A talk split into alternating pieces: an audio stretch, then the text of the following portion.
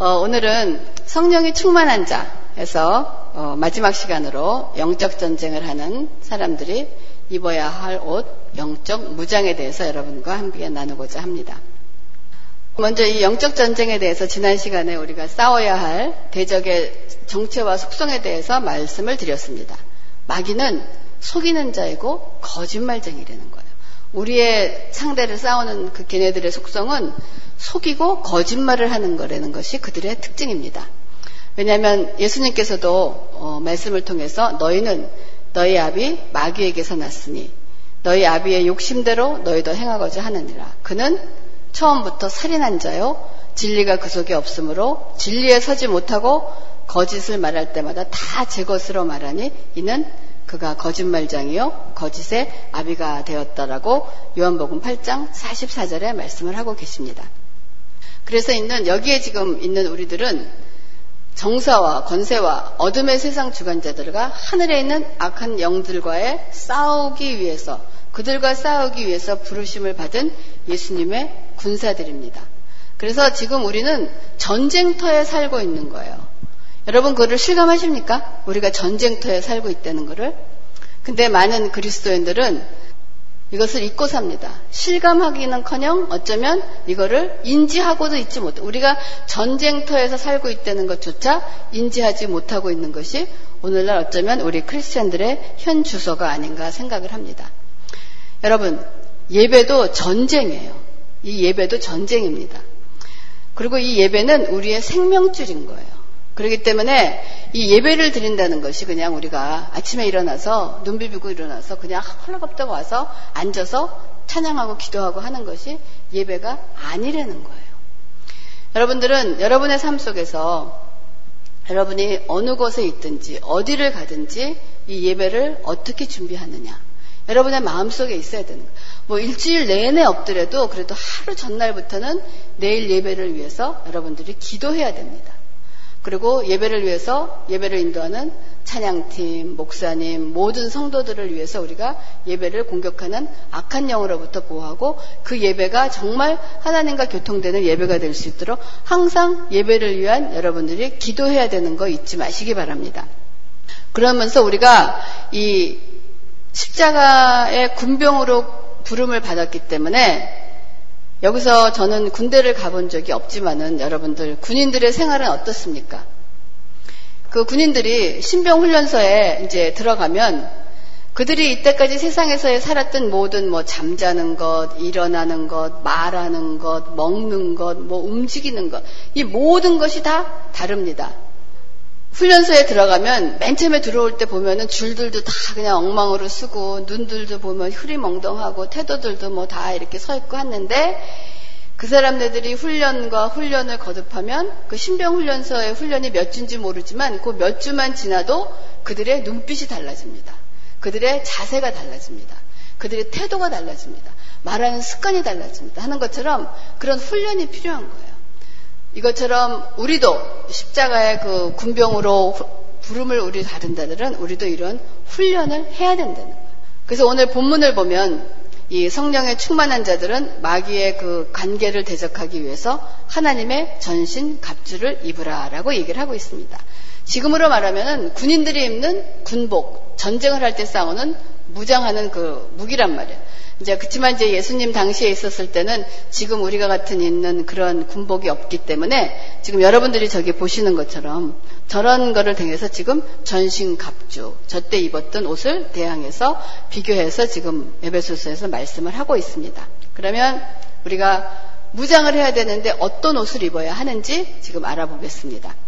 첫 번째 에베소서 6장 14절에 서서 진리로 너희 허리띠를 띠고라고 되어 있습니다. 먼저 어떻게 되어 있냐면 서서 stand firm. 그러니까 아주 쓰는 것도 흐리멍덩하게 쓰는 게 아니고 반듯하게 굳굳하게 반듯하게 쓰려는 것입니다. 영적으로 무장해야 하는 사람의 자세는 바로 서는 것입니다. 그러니까 서 있다는 것은 무슨 말이에요? 깨어 있으라는 얘기예요. 깨어 있으라.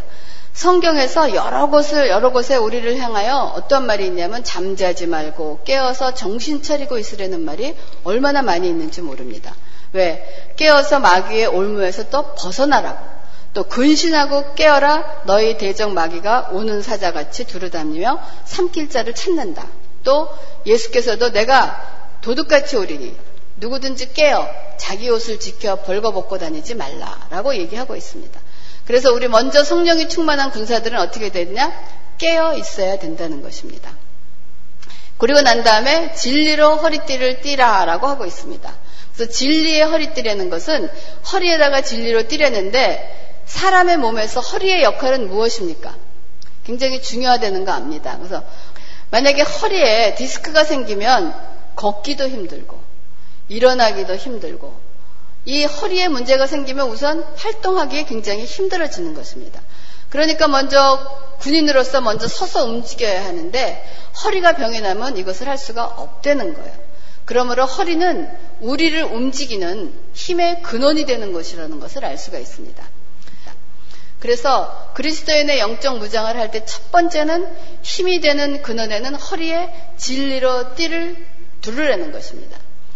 그 허리 그러면 허리에 띠를 진리로 묶으라 그러는데 그럼 허리띠의 내용이 뭐냐면 바로 진리라는 것입니다. 모든 싸움의 기본이 되는 것이 바로 진리라는 거예요. 여러분 진리가 무엇입니까? 진리는 곧 예수 그리스도입니다. 예수께서 친히 내가 곧 길이요 진리요 생명이라고 말씀을 하셨습니다. 그렇기 때문에 우리의 삶의 힘의 근원은 바로 누구냐? 예수 그리스도라는 거예요. 우리의 생명의 근원은 예수 그리스도기 때문에 우리는 예수로 살고 예수로 죽는 자들입니다. 그 어느 것도 우리의 생명의 근원이 될 수가 없다는 것이에요. 그래서 진리는 곧 예수 그리스도이면서 진리는 곧 하나님의 말씀입니다. 그러니까 성경의 전반적인 구원의 내용과 복음의 내용을 말하는 것입니다. 그것이 진리이며 하나님의 말씀인 거예요. 다시 말하면 우리의 영생, 구원은 오직 예수 그리스도만으로 이루어진다는 진리로 허리띠를 꽁꽁 동여매고 있지 않으면 그 위에 하는 모든 충성이라든지 봉사라든지 희생이라든지 감사라든지 모든 것이 말짱 꽝이라는 거예요. 그러니까 가장 기본이 되는 허리의 진리로 예수 그리스도를 동동 매여 있지 않으면 아무것도 아니라는 거예요. 그래서 진리에 대한 우리가 확고한 지식이 있어야 됩니다. 또 지식과 함께 믿음이 있어야 됩니다. 그렇기 때문에 우리가 성경을 읽고 묵상하고 공부를 하는 이유가 바로 여기 있기 때문입니다. 여러분 이것이 우리가 매일 듣는 것 같지만 생각보다 많은 사람들이 가장 기본이 되는 예수 그리스도가 누구신가 구원에 대한 것을 모르고 있는 사람들이 생각보다 굉장히 많이 있다는 거 여러분 아십니까? 제가 많은 사람과 이렇게 대화를 하다 보면 생각보다 구원에 대한 진리와 예수 그리스도가 누구시며 가장 기본이 되는 것을 모르고 있는 것이 굉장히 많다는 거예요. 잘못된 지식으로. 그래서 우리가 먼저 진리에 대한 허리띠의 내용인 진리에 대한 바른 인식을 해야 된다는 거와 두 번째, 저기 보면 의의 흉배라고 되어 있습니다. 그 의의 호심경을 붙때 가슴에 방패를 얘기하는 거예요. 그러니까 의로 만들어진 그 가슴에 방패를 그 붙이라는 것입니다. 그래서 이 흉배는 어디를 가리는 것입니까? 가슴과 배를 가리는 판입니다. 그래서 대부분 이, 이, 부분에는 가슴과 배를 가리는 이 부분에는 우리의 마음이 있는 곳이란 말이에요. 그래서 이 마음이 있는 곳으로 우리의 뭐 감정이라든지 우리의 의지라든지 우리의 기분이라든지 우리의 양심이라든지 이런 욕구라든지 이런 것들을 공격하는 사단으로부터 보호를 받기 위하여 만들어서 이 흉배를 입으라고 얘기를 하고 있는 것입니다. 이 흉배는 무엇으로 만들어졌냐면 의로 만들어졌다고 그랬어요. 제가 의에 대한 설교를 참 많이 했던 것 같습니다. 그래서 의라는 것이 그저 올바르게 사는 것을 그냥 올바르게 사는 것만이 아니라는 것은 여러분 다 알고 계실 줄 믿습니다. 그래서 성경에서 말하는 의라는 것은 하나님과의 관계가 성립이 되어 있느냐 아니느냐가 의라는 거예요. 그래서 하나님과의 관계된 그 발, 하나님에 속한 그 의로서 우리의 가슴을 가리라고 얘기를 하는 것입니다. 그래서 의의 흉배를 입기 위해서도 먼저 의에 대한 올바른 지식을 올바르게 확고하게 알고 있어야 한다는 거예요. 그래서 이 지식이 선행되지 않은 행동은 참으로 위험한 것이에요. 이 말씀이 무엇을 얘기하냐면 바르게 알고 있지 않은 것에서 나오는 행동은 참으로 위험하다는 것은 왜냐하면 하나님의 말씀에 대한 올바른 지식과 인식이 없으면 자신의 기분에 따라서 구원이 흔들리는 거예요. 그러니까 어느 날은 자기가 자신을 생각해도 괜찮은 사람 같아서 하나님의 자녀가 된 것 같은데 또 어느 날은 자기의 죄악된 모습을 보니까 아, 난 아니구나. 난 구원을 받지 못했나 보다 하면서 오늘은 됐다가 안 됐다 하는 그러한 흔들리는 그러한 걸 갖고 있다는 거예요. 왜냐하면 하나님이 우리를 향하신 하나님의 십자가의 구원은 절대적으로 흔들릴 수가 없는 것입니다. 그 흔들릴 수 없는 구원의 내용을 우리가 잘못 알지, 잘 알고 있지 못하기 때문에 우리의 감정에 따라서 왔다 갔다 할 수 있다는 것이에요. 그래서 예수님께서도 요한복음 17장 3절에 영생은, 그러니까 영원한 생명을 얻는 것은 곧 유일하신 참 하나님과 그가 보내신 자 예수 그리스도를 아는 것이다라고 얘기했어요. 여기서 예수 그리스도를 아는 것이다라고 얘기했다는 것이 뭐냐면 아는 것이 무엇입니까? 우리가 지정의가 있으면 지혜예요. 지식으로 지혜로 우리가 그거를 아는 것을 먼저 영생이라고 말씀을 했습니다. 로마서 6장 17절에도 너희에게 전하여 준 바 교훈의 본을 마음으로 순정하여라고 되어 있어요. 교훈이라는 것은 무엇입니까? 가르침이고 지식인 거예요. 지식을 말하는 거예요. 그래서 사람이 지식이 들어오면 어떻게 됩니까? 바른 지식이 들어오면 이 지식으로 어떻게 됩니까? 기쁨이 들어오고 아 올바른 게 들어오면 여러분의 마음이 어떻게 됩니까? 아 맞아. 아, 맞아. 아, 기쁘구나. 아, 감사하는구나 하면서 그 마음에 올바른 지식이 들어와서 그 지식이 나의 마음을 움직이면서 아, 기쁨과 감정을 움직이게 됩니다. 그러면 그 감정이 아, 기뻐. 감사해. 다르게 해야 돼. 이건 내가 틀린 거야. 이렇게 하면 안 돼 하는 그런 마음이 생기면 그 다음에 어디로 갑니까? 의지로 가는 거예요. 이게 뭐냐면 행동으로 나오는 거야. 감사하니까 감사하면 행동으로 나오고, 기쁘니까 기쁨의 행동으로 나오고, 아, 이건 내가 잘못한 것을 깨달으니까 하지 말아야 되겠다 하니까 내가 하던 일을 멈추게 되는 행동으로 나오는 것이 바로 무엇이냐? 순종인 거예요. 그래서 우리가 영생은 곧 유일하신 참 하나님과 그가 보내신 예수 그리스도를 아는 것이다라고 얘기한 것이 우리가 지정의인 거예요. 올바른 지식이, 올바른 하나님에 대한 인식이 우리의 마음을 움직이면서 그 마음, 움직인 마음이 우리의 의지로 가서 우리의 행동으로 나온다는 것을 알 수가 있는 것입니다. 그래서 하나님을 아는 지식은 반드시 우리의 삶의 행동을 수반하게 되어 있습니다. 어쩌면 비록 이 지식이 행동을 이끌어내는데 시간 차이는 있을 수가 있어요. 어떤 사람이 하나님의 말씀을 깨닫고 금방 변화가 돼갖고 어떤 삶에 그 변화가 오지 않을 수 있지만 동시에 일어날 수도 있지만은 시간차를 두고 연기면서 반드시 올바른 지식은 나의 마음을 올바르게 변화시키고 그 변화된 마음이 나의 올바른 행동으로 이끌어져 나온다는 것이 중요한 우리가 지식을 깨달아야 된다는 것이에요. 그렇기 때문에 신명기 4장 6절에도 너희는 지켜 행하라. 이것이 너희 민족 앞에 너희의 지혜요, 너희의 지식이라고 말씀을 하고 계시는 거예요. 그래서 여호와는 지식의 하나님이라, 지식의 하나님이라. 그래서 너희의 행동을 달아 보시느니라라고 사무엘상 2장 3절에도 말씀을 하고 있습니다. 그러므로 우리는 의에 대한 참된 지식을 우리가 사모하고 공부해야 되는 이유가 여기 있는 거예요. 우리는 스스로 의로운 자가 될 수는 없습니다. 우리가 하나님 앞에 의롭다 함을 받을 수 있었던 것은 오직 하나님의 의 대신 예수 그리스도를 믿는 믿음으로 인해서 우리가 의롭다 칭함을 받게 된 거예요.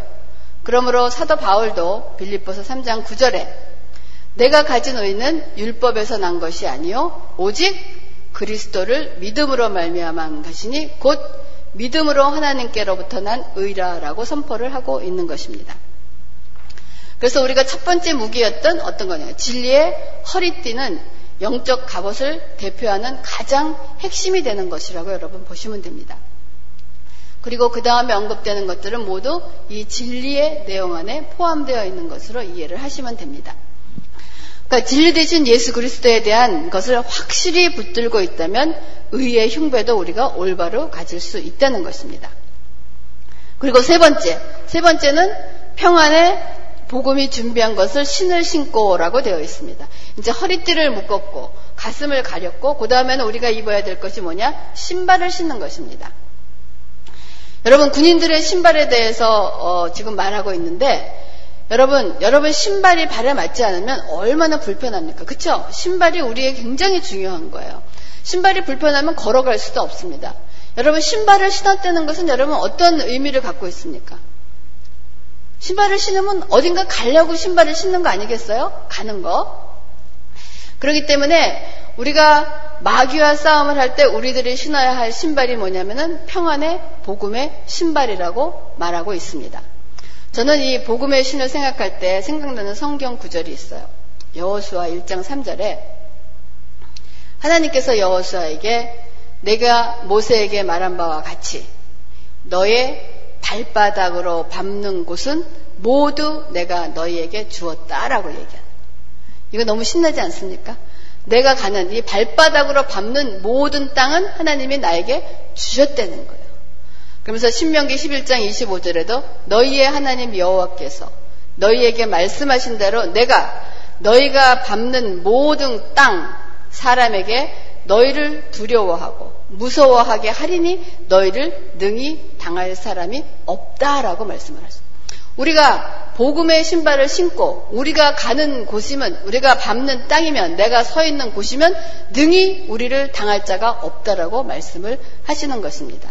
도대체 어떠한 신발을 신었길래 내가 가는 곳마다 그 하나님이 그걸 나에게 다 주시고 너를 두려워할 자 들이 너가 너희를 능히 당할 자가 없다라고 우리에게 그런 영적인 권위를 주시는 것이겠습니까?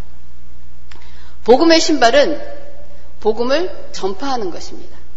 그러니까 내가 가는 곳마다 복음을 전할 때 그것이 당해낼 자가 없다는 거예요. 그러면서 복음을 전하는 것도 복음의 전파지만은 내가 가는 곳에는 무엇입니까? 나의 삶이 그대로 나타나는 것입니다.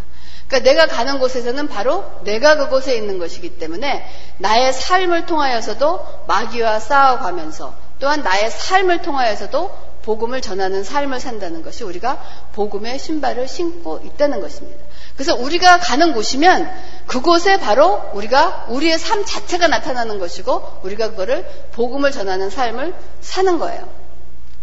그러므로 우리 그리스도인들이 허리를 꽉 매고 흉배를 찬 다음에 신반을 신는다는 것은 우리가 어딘가에 나간다는 것입니다. 그러니까 군인들은 군화를 신는다는 것은 전투를 하러 나간다는 것입니다.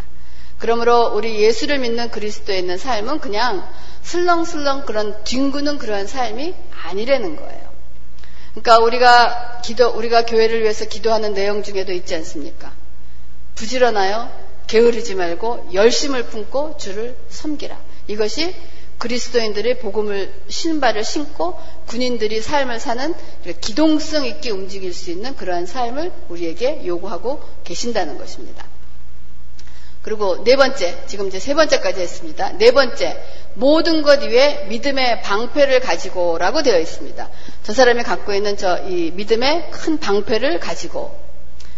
그러니까 마귀의 공격은 우리에게 죄를 짓게 하게 하는 방법으로 우리로 하여금 이미 주어진 하늘의 복을 누리지 못하게 하고 하나님의 말씀을 의심하게 하고 걱정하게 하고 근심하게 하고 평안을 누리지 못하게 하고 우울하게 하고 짜증나게 하고 하면서 하나님과 자꾸 멀어지게 하는 일을 한다는 거예요. 여러분 저 방패는 어느 때 쓰여지는 것입니까? 지금은 뭐 저 방패 갖고 싸움은 하지 않지만 옛날에 전쟁을 할 때 보면 여러분 이 방패는 적과 적이 이렇게 이제 마주보고 있지 않습니까? 서로 그랬을 때 먼저 앞쪽에 있는 쫙선들이 기선을 제압하기 위해서 저쪽에서 활을 쏠때 보면 이쪽에서 한 줄로 쫙 써갖고 저 방패를 쫙 듭니다. 첫 줄, 둘째 줄, 셋째 줄로 방패를 쫙 들면은 다 막아지잖아요. 그럼 저쪽에서 활을 다 쏘게 될 때 그 말을 막는 일을 하는 것이 방패가 하는 그러한 역할입니다.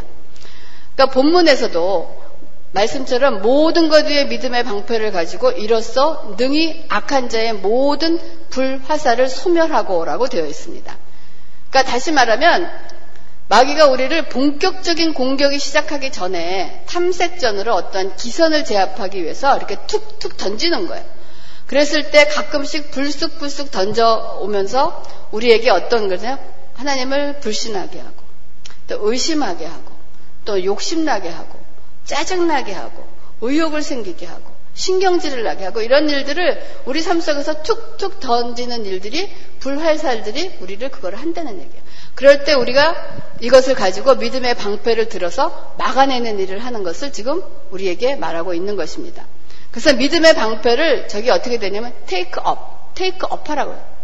들어 쓰라는 거예요. 그 take up 하라는 말은 우리들이 우리의 믿음을 발휘하려는 거예요. 사용하려는 거예요. 믿음은 우리에게서 나는 것이 아닙니다. 믿음은 하나님께로부터 온 선물이기 때문에 우리가 저 믿음의 방패는 우리가 스스로 만들 수가 없는 것입니다. 하지만 이 믿음의 방패를 테이크업 하라는 것은 사용하려는 것은 우리에게 주어진 믿음을 발휘해서 믿음을 사용해서 악한 자의 모든 불화살을 소멸하고 막으려는 거예요. 그러니까 소멸하라는 것은 어떤 말이냐면 들어오는 즉시 그냥 밟아 버리려는 거예요. 그렇기 때문에 에베소서 4장 26절에서 27절에도 보면은 분을 내어도 그러니까 화가 나더라도 화가 나는 것이 불화살을 우리에게 쏘는 것입니다. 쏘아서 그 화살을 맞았을 때 분을 내어도 어떻게 하냐? 죄를 짓지. 우리가 그 불화살을 맞을 수가 있어요. 맞아서 화가 날 수도 있고 막 속상할 수도 있고 할 수도 있다. 근데 분을 내어도 죄를 짓지 말며 해가 지도록 분을 품지 말라라는 거예요. 그러니까 우리에게 불화살을 맞아서 우리가 어떠한 감정으로 공격으로 생각으로 우리가 불화살을 딱 맞으면 어디에 강점 먼저 맞습니까? 우리가 지식을 할 때도 아까 지정의가 있었던 것처럼 불화살을 딱 쏠 때 여러분 마음이 먼저 기분 나빠요? 기분 나쁠 때 어디로 들어옵니까? 생각이에요. 어떤 얘기를 탁 들었을 때 내 생각이 괘씸하고 기분 나쁘고 하는 그런 생각이 그게 불화살을 맞은 거예요. 그럴 때 이 그것이 그 불화살을 맞은 것이 생각을 여기까지 내려가지 못하게 하려는 거예요. 그러니까 여기까지 내려가서 행동으로 옮겨지면 어떻게 되냐? 죄를 짓고 해가 품는 거야. 그러니까 오래 가지 말라는 거야. 우리가 불화살을 맞을 때 어떠느냐? 거기서 금방 생각해서 뛰쳐내려는 거야. 믿음의 방패로 어, 이거는 마귀의 공격이구나 하고서 뛰쳐내려는 것이 밟아버리려는 것이. 그렇기 때문에 분을 품지 말고 해가 지도록 분을 품지 말라는 거야. 마귀에게 틈을 주지 말라는 것처럼 우리가 생각으로 들어오면 즉시 즉시 물리치려는 것이 믿음의 방패로 쓰는 것입니다. 그래서 예를 들면 그런 일 많아요. 우리가 그 마귀가 그런 툭툭 던지는 것을 어떻게 아느냐. 우리의 생각도 들어오지만은 예를 들어서 우리가 성경을 마음 잡고 읽으려 그러면 한 줄도 나가기 전에 막 졸음이 쏟아질 때도 있잖아요. 그냥 마음 잡고 앉아가려고 좀 하려 그러면 막 졸리거나 또 그러니까 이제부터 성경을 읽어야지 하는데 그러다 보면 또 그냥 굉장히 책상이 또 너저분한 것 같아갖고 막 또 책상을 정리한다든지 막 일어나서 왔다 갔다 한다든지 어떠한 무엇을 하려고 때 그런 쓸데없는 일들이 들어올 때가 있는 거예요. 여러분, 여러분들이 막 컴퓨터 게임을 하면서 조는 사람 있어요? 컴퓨터 막 보면서 하기 싫어갖고 조는 사람 아닌 거야. 그런 거 할 때는 막 정신이 그냥 말짱말짱하면서 그냥 몇 시간을 하더라도 졸지 않습니다. 뭐 주의가 산만해도 거기에 온통 집중해갖고 그 게임에 다 몰수합니다. 하지만 우리가 하나님의 말씀을 읽고 성경을 읽고 기도하려고 그러면 그렇게 환경이 똑같은 환경인데도 우리를 그렇게 내버려 두지 않는다는 거. 그건 뭐냐? 불화살로 우리를 공격하는 것이 사단의 공격이 있다는 것을 우리가 아는 것입니다. 그런데 우리가 이거를 방해, 그들은 우리를 방해하고 우리를 못 서게 하는 역할들이 그들이. 그래서 우리가 그거를 여러분들이 믿음의 방패가 있는가 없는가 여러분의 확인하시기 바랍니다. 그 믿음의 내용이 무엇인가를 잘 알아야지만 이 믿음의 사람들은 이 화전을 갖고 막기 위해서 우리가 뭐하냐? 기도하는 것입니다. 여러분, 기도도 훈련입니다. 여러분들이 우리가 매일매일 기도하면서 순간순간도 기도할 수 있지만은 여러분들이 어떠한 시간을 정해놓고 교회에 나와서 기도하는 것도 여러분 훈련인 거예요. 그 훈련이 없이는 우리가 영적 전쟁할 수 있는 십자가의 군사가 될 수가 없다는 것입니다. 다섯 번째, 우리가 보는 것처럼 구원의 투구입니다. 우리의 머리에 쓰고 있는 거예요. 투구는 머리에 쓰는 것입니다. 인간에게 머리란 무엇을 의미할까요? 머리. 머리 그러면 탁 뭐가 들립니까? 우리가 생각하는 부분이 바로 머리인 거예요. 그러니까 모든 행동은 이 생각에 의해서 조정이 되는 것입니다. 내가 생각하는 거에 따라서 내 마음이 움직이고 마음이 움직인 것이 내 몸을 움직여서 행동으로 옮겨지게 하는 부분이 바로 생각인 거예요. 그래서 이 머리의 부분이 모든 사고가 중심이 되기 때문에 사도 바울이 뭐라고 얘기했냐면 모든 이론을 파하며 하나님을 아는 것을 대적하여 높아진 것을 다 파하고 모든 생각을 사로잡아 그리스도께 복종케 하라고 고린도 후서 10장 5절에 얘기를 하고 있습니다. 왜냐하면 사탄은 온갖 거짓된 이론과 사상과 그런 것으로 그리스도인들의 지성을 공격합니다. 사탄의 목적은 우리로 하여금 하나님의 말씀에 대해서 의심을 가지도록 하고 구원에 대한 확신을 약화시키려고 하는 것이 사단의 목적인 것입니다. 그렇기 때문에 성경은 우리는 낮에 속하였으니 정신 차리고 믿음과 사랑의 호심경을 붙이고 구원의 소망의 투구를 쓰자라고 말씀을 한 것입니다. 구원의 투구라는 것은 곧 구원의 소망의 투구이기 때문입니다. 우리의 구원은 예수 그리스도를 믿음으로 이미 얻은 것이며 주님께서 오시는 그날 완성될 것을 바라보며 소망 가운데 사는 것입니다. 근데 전쟁에 나간 군인이 승리에 대한 소망이 없다면 전쟁을 승리로 이끌 수 있겠습니까? 없습니다. 비록 지금 우리의 삶 속에서 어쩌면 우리의 환경 속에서 밀고 밀리는 어떤 접전이 일어나고 있을지도 모릅니다. 어려운 어려움과 고난에 꼭 전쟁에 지고 있는 것 같은 그러한 느낌을 갖고 있을지도 모릅니다. 하지만 승리의 날은 반드시 우리의 것임을 여러분 믿으시기 바랍니다.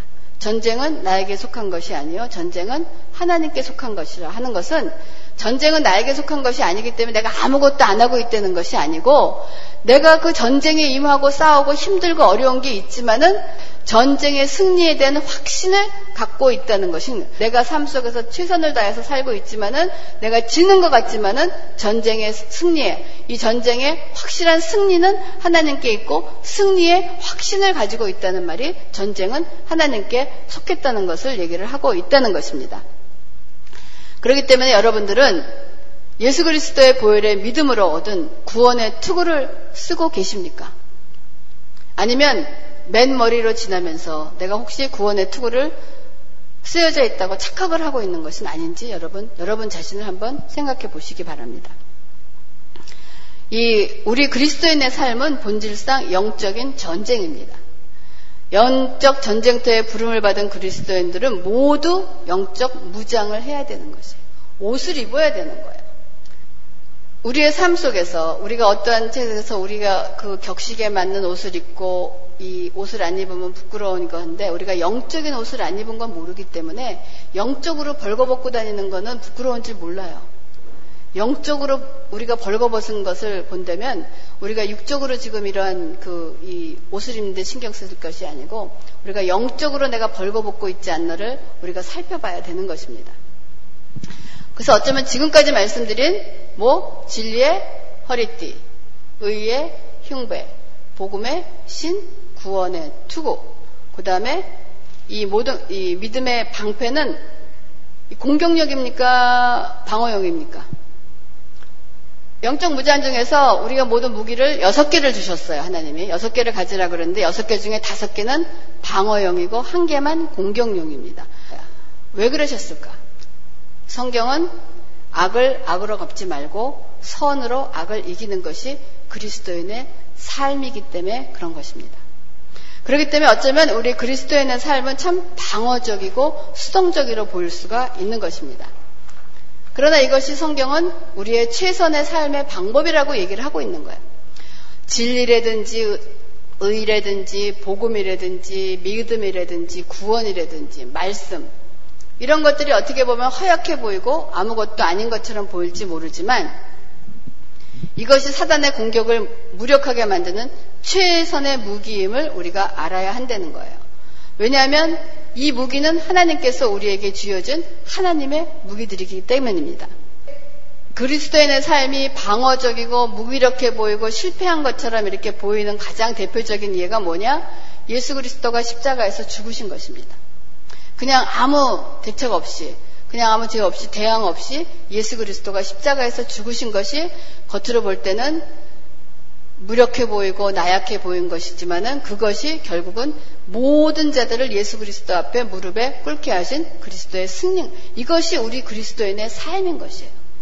그렇기 때문에 사탄은 아주 우리를 교묘하게 우리의 생각을 파고 들어와서 우리의 구원의 확신을 흔들어 놓습니다. 그리고 죄의식을 불어넣는 그리고 아주 논리적인 방법으로 흔들어 놓기 때문에 많은 사람들이 그런 얘기를 해요. 그리스도인 중에서 구원의 확신을 가지고 사는 사람들을 찾아보기가 어려울 때가 있어요.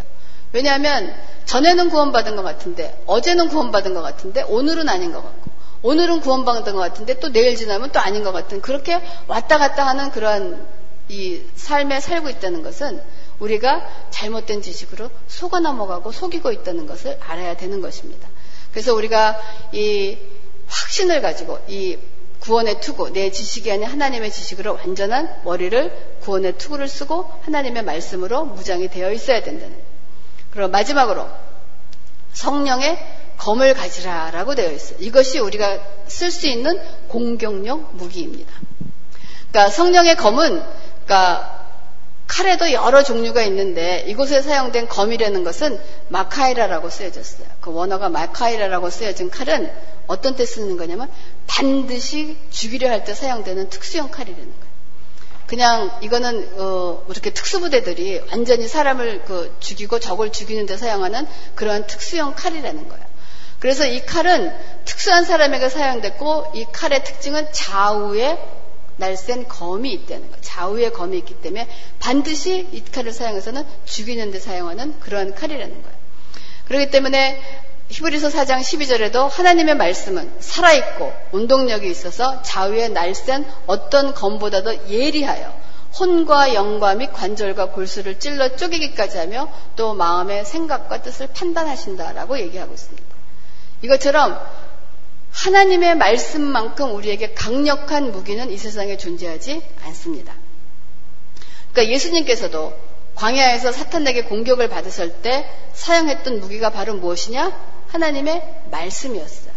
그러니까 예수께서 대답하실 때 마귀가 공격할 때 예수께서 대답하실 때 뭐냐면 가라사대 기록되었으되라고 얘기해요. 기록되었을 때라고 얘기한 것은 하나님의 말씀을 구약에서 인용해서 하나님의 말씀을 무기로 사용했다는 것입니다. 여러분 기억하시기 바랍니다. 사단이 가장 무서워하는 공격용 무기가 바로 무엇이냐? 하나님의 말씀입니다. 하나님의 말씀이 우리 안에 있을 때 우리는 무너지지 않습니다. 그래서 우리가 성령의 검, 하나님의 말씀을 갖기 위해서 말씀을 깊게 묵상하는 훈련이 반드시 필요한 것입니다. 그렇기 때문에 우리가 정기적으로 말씀을 읽고 묵상하고 하는 시간이 우리에게 반드시 필요한 거예요. 그리고 여러분 말씀을 외우실 수 있으면 외우세요. 이 토시 하나하나까지는 다 못 외우더라도 그래도 이러한 말씀이 어디에 있는가는 어느 정도는 알아야 되는 거예요. 그래서 말씀도 외우시고 이러한 말씀을 사모하시기 바랍니다. 아, 정말 그 말씀을 사랑하고 말씀을 읽으니까 정말 꿀과 같고 그 말씀에 있을 때 어떤 사랑에 빠져서 말씀과 사랑을 빠져서 말씀을 점점 가까이 가야 되는 것이 우리가 영적 훈련해야 되는 무장해야 되는 우리 군사들이 가져야 될 것입니다. 그리고 또한 그런 사모도 하지만은 말씀을 여러분 체계적으로 바르게 배울 수 있기를 바랍니다. 그러기 위해서는 복음을 정확하게 바르게 알고 있는 분들과 성경 공부를 할 수 있기도 여러분 부탁을 하겠습니다. 이렇게 하나님의 우리의 전신갑주를 입고 난 다음에 우리가 무엇을 해야 되냐? 기도와 강구를 항상 성령 안에서 기도하고 깨어 있으라라고 우리의 성령 충만한 자들에게 요구하는 것입니다. 자, 여러분 한번 해보겠습니다. 여러분. 진리의 허리띠. 그 다음에 여기는 의의 흉배. 여기는 복음의 신발. 여기는 구원의 투구. 믿음의 방패. 그 다음에 성령의 검입니다. 근데 여섯 가지의 무기, 무기지만은 결국은 이걸 다 들어보면 뭐냐? 진리인 거예요. 누구냐? 곧 예수 그리스도인 거예요. 예수 그리스도가 누구이고 복음이 무엇이고 구원이 무엇인가를 성경을 통해서 확실히 알고 있는 것이 바로 우리가 영적 무장하는 전신 갑주를 입는 것임을 여러분 아시기 바랍니다. 기도하겠습니다.